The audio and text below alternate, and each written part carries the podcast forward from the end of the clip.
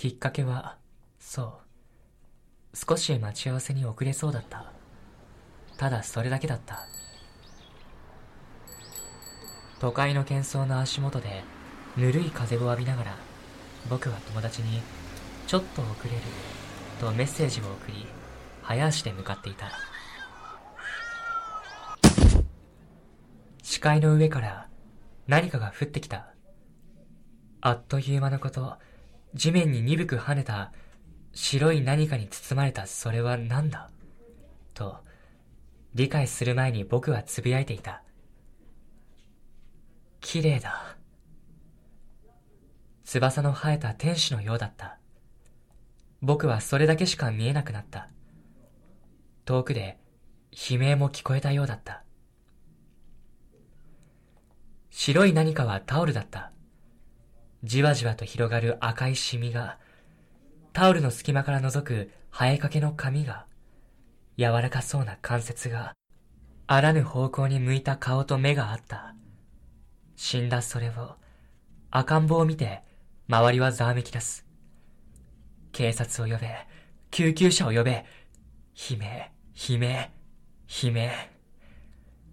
ごちゃごちゃになって動かないそれに、僕は吸い込まれる。釘付けになる。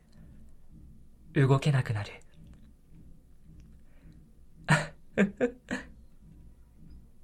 僕は笑っていた。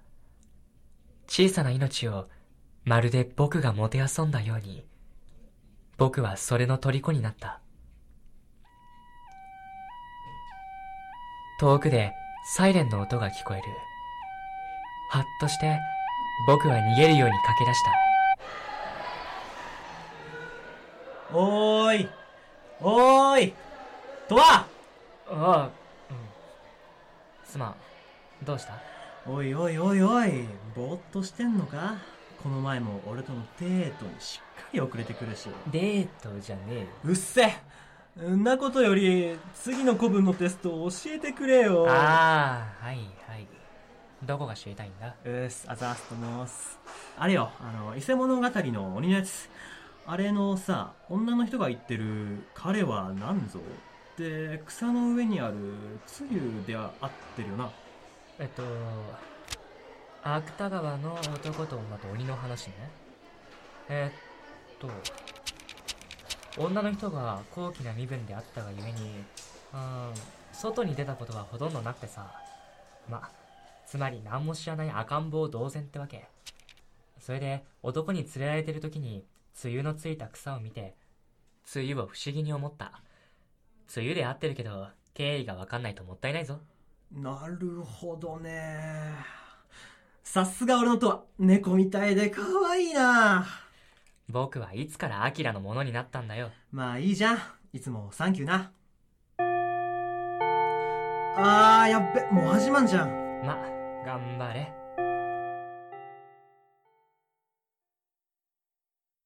赤ん坊は即死だった。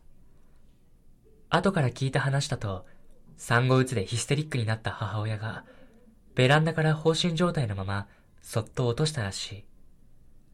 父親は仕事で忙しく、家庭のことには無頓着。母親の疲労は限界だったらしい。目を閉じて想像する。僕も架空のそれを両手で持った。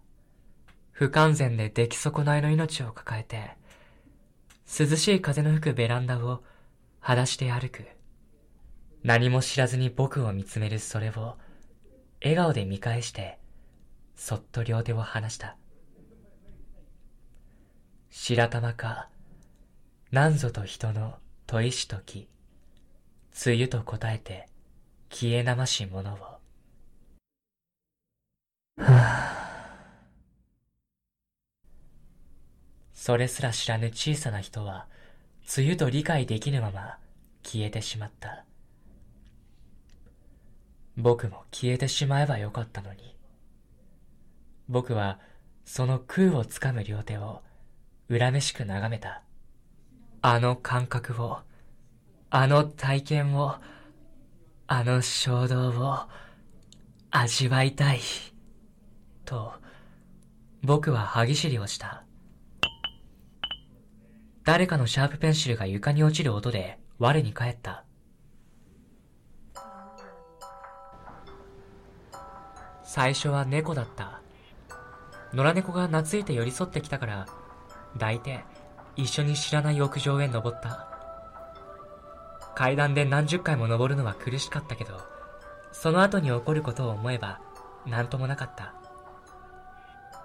腕の中で喉を鳴らす猫は無邪気で、無知で、無害だった。両手を伸ばして離す直前に、猫は手足を伸ばした。猫は着地がうまいと言うけれど、高いところから落とせば10%は死ぬんだ。ずっと遠くで、べちゃっとしたような音が聞こえた気がした。身を翻して階段を駆け下りた。誰かに見られてはいないか、あの猫は死んだのか、一秒でも早く見に行かなきゃ。心臓がバクバクして落ち着かなかった。地上に戻ると、数人の人だかりができていた。小さな水たまりに浸る猫に、僕はにんまりと微笑んで、その場を後にした。それからは早かった。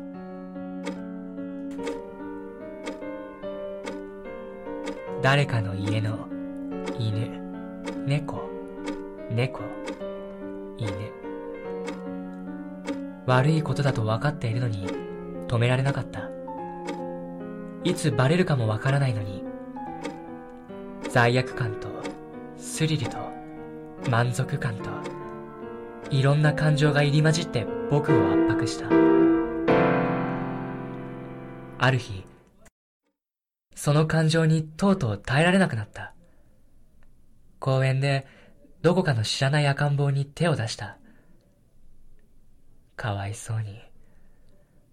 哀れな母親がたった一瞬目を離した隙に、可愛いキャラクターが描かれたタオルと共に赤ん坊を抱いて公園を去った。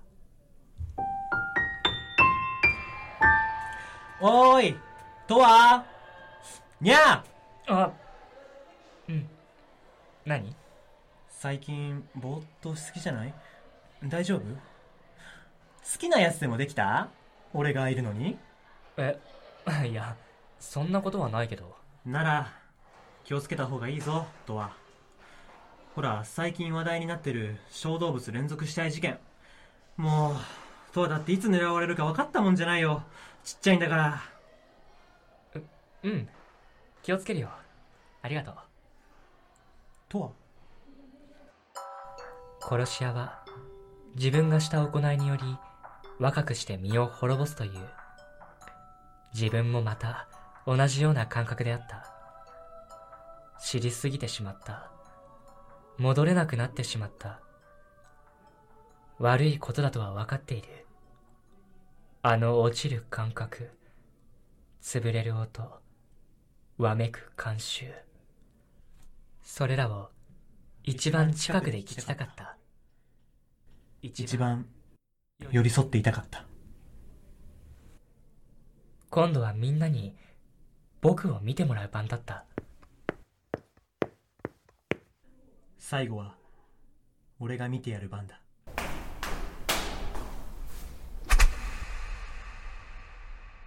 ねえ、アキラ。僕、綺麗でしょ？